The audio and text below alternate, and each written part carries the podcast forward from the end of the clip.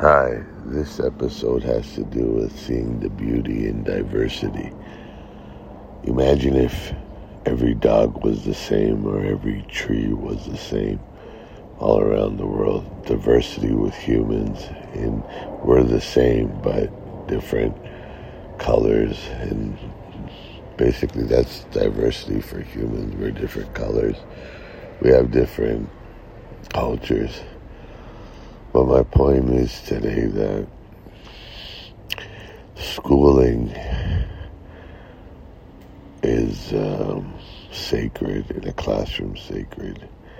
And um, to be a teacher doesn't necessarily mean because you got 90 nine percent on your schooling that you're you're qualified to be the best teacher. It takes talent. It takes the know-how how to communicate with all students. And what I notice about government is what do what do governments really offer in in actuality and reality?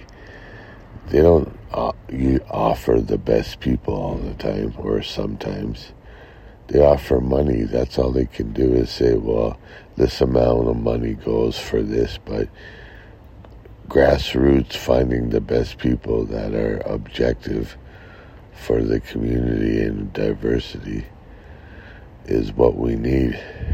You know, we need apprenticeships for schooling. You know, not all jobs, you know, um, are academics really. Well, math and there is academics to it, which is important, the basic academics. But apprenticeship and teaching our children to be engaged at a young age, virgin to virgin. Uh, and there's people that say if you're young, oh, you'll ruin your life if you if you start a family. Well, you know, religious people should know, and maybe other people, that God will provide. They won't ruin their lives, and they can continue education and I understand money plays a role, but God will provide and money will be there. And, you know, we need to support young families and, you know, especially old people that, you know, what do you need your millions, billions for when you should support the young people? And that's what I have to say today.